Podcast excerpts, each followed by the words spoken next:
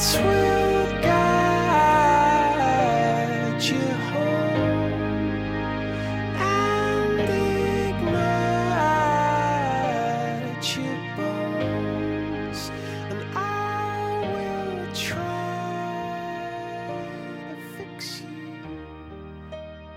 Buongiorno, buon pomeriggio o buonasera. Qui è Mari e questo è Persone, uno spazietto che spero possa diventare un piccolo rifugio personale. Un rifugio non capace di darti risposte, ma in grado, spero, di farti riflettere sulle cose. L'argomento di oggi è la bellezza. Sono stata di recente ad una mostra con statue e schizzi più o meno interessanti, di conseguenza soffermarmi sul concetto di bello è stato molto semplice, intuitivo, molto diretto. Quindi la domanda che mi è sorta abbastanza spontanea è ma che cos'è la bellezza? Questa si può definire oggettiva o in realtà è un qualcosa di più soggettivo? E quanto conta la bellezza al giorno d'oggi? Perché a me sembra che questa conti tantissimo. Io sono amante della fotografia e la mia preferita in assoluto è quella di strada. Di strada perché noti la quotidianità, è mobile, ti permette di osservare la realtà circostante e di farti anche un'idea a riguardo. Riesci a cogliere tanto la felicità quanto la tristezza, lo stupore delle persone e riesci persino a costruirci sopra un tuo pensiero. La mente inizia letteralmente a viaggiare. Però in questi giorni mi balenava in testa l'idea che forse oggi esista anche un tipo di bellezza. Ad esempio può esistere il tipo di bellezza da foto, che però se ci pensi ha davvero poco senso. Gli esseri umani sono fatti di movimenti, di microespressioni. Persone che da piccole si vergognavano del loro sorriso, oggi sorridono coprendosi la bocca con la mano. Questo è un dettaglio che in foto non emerge quasi mai nella giusta misura, ma dal vivo questo aspetto potrebbe farci innamorare come potremmo addirittura trovarlo fastidioso. Le foto sono immobili, statiche, nella vita reale nessuno è in posa ed io aggiungerei pure un meno male. Guardiamo per terra perché siamo timidi, sorridiamo poco perché non ci piace lo spazio che abbiamo fra i denti, oppure sorridiamo tanto perché col tempo abbiamo imparato ad amare queste nostre piccole caratteristiche. Detto ciò è davvero difficile ricordarsi di quanti strati di profondità contenga il concetto di bellezza e diciamocelo, è superficiale pensare che bellezza equivalga a felicità. È un fattore che pesa all'interno dell'identità di una persona, è sicuramente un qualcosa che può aiutare nelle giuste circostanze, ma può anche diventare un fattore di intralcio. Una mia amica doveva fare un prelievo durante un tirocinio e si è sentita dire da alcune persone che preferivano che questo venisse fatto da un collega maschio, perché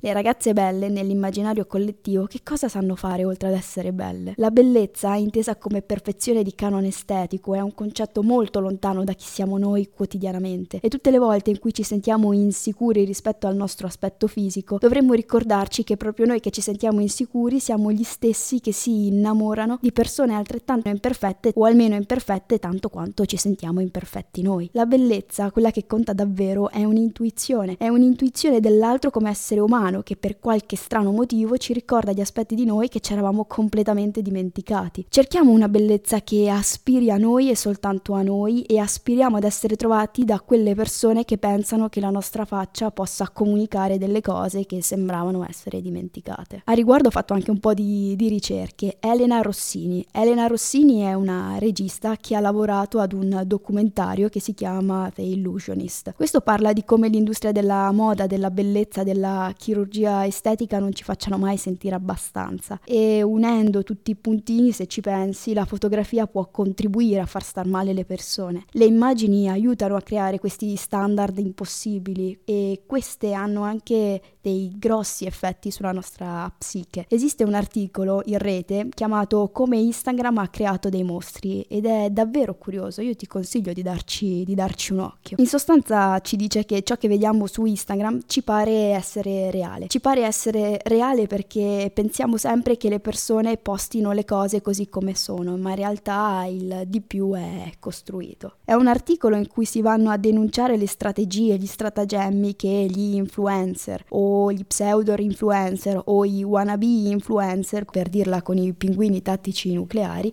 usavano per inflazionarsi la popolarità, perché da quando Instagram ha introdotto l'algoritmo è cambiato il modo in cui la gente vedeva il contenuto degli altri. Non si seguiva più un ordine cronologico, ma le immagini venivano presentate in base a quello che l'algoritmo spingeva. Le persone si sono così trovate con un engagement completamente dimezzato e di conseguenza si sono dovuti inventare questi stratagemmi. Un esempio possono essere i bot, ovvero dei servizi automatizzati che vanno al posto tuo a mettere mi piace vari per attirare una certa fetta di, di pubblico. Esistono anche dei profili collettivi, ossia dei profili che uh, vanno a ripostare contenuti di, di altri. Vista da fuori questa sembra una mossa normale, lo facciamo tutti. Alcune volte sotto determinati profili ci sono dei veri e propri contratti. Si crea così un panorama tossico, un panorama tossico che va a schiacciare l'artista piccolino, quindi quello che ha talento ma che non verrà mai visto proprio perché esiste tutta questa finzione attorno. Per tornare quindi alla mia domanda di partenza, sì, secondo me la bellezza è soggettiva. La bellezza è tutto e niente, cambia continuamente in base alle persone, agli occhi, alle storie e anche alle parti del mondo. In Etiopia, ad esempio, nella Homo Valley, esistono diverse tribù. Fra queste troviamo i Mursi. Sicuramente avrei visto una loro foto su National Geographic o da qualche altra parte. Fatto sta che le donne di questa tribù hanno il labbro forato e dentro troviamo un piattello tondo. Questo viene fatto quando le donne si trovano circa in età matrimoniale. Le ragazze più piccole invece hanno sì un buco, ma questa volta all'orecchio con un determinato allargamento. E per di più sia le donne che le ragazze si fanno dei tagli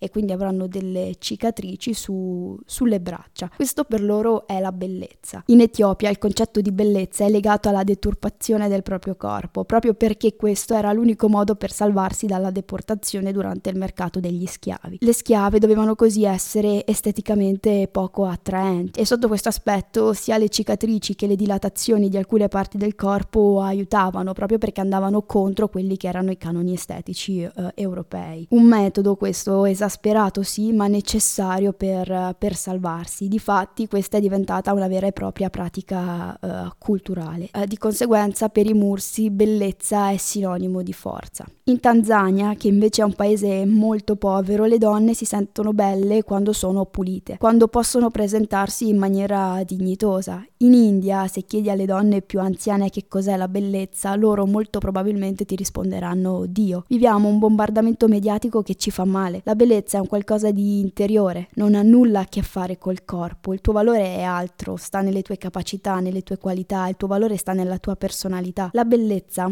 ad esempio, per me è un'emozione. La bellezza è quel qualcosa che ti fa sentire dentro la voglia, la necessità di dire wow. E non sempre è un fattore di estetica, pensaci, può essere un tramonto, la luna, il mare, un sorriso, una canzone, una citazione, un film, ognuno ha i propri wow. Abbiamo creato un mondo in cui la falsità è venduta come la vita vera e queste manie di perfezione ci stanno facendo dimenticare che cosa significa essere umani. Non lo so, pensa semplicemente al fatto che i nuovi telefoni abbiano già incorporato il filtro bellezza.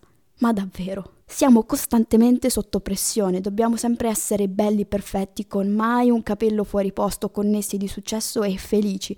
Ma la perfezione non esiste e penso anche che sia nemica della felicità. Ora che il mondo è a portata di clic, tutti vogliamo apparire, tutti vogliamo essere visti e ascoltati anche quando non c'è nulla da dire e nulla da far vedere. Tutto questo ci fa dimenticare di noi, di chi siamo davvero. Siamo sempre più connessi, ma anche sempre più disconnessi da noi e dalle persone a cui vogliamo bene. Ora non voglio dire che i social abbiano solo solo aspetti negativi. Infatti ora possiamo fare cose che dieci anni fa erano impensabili. Possiamo contattare persone che stanno letteralmente dall'altra parte del mondo.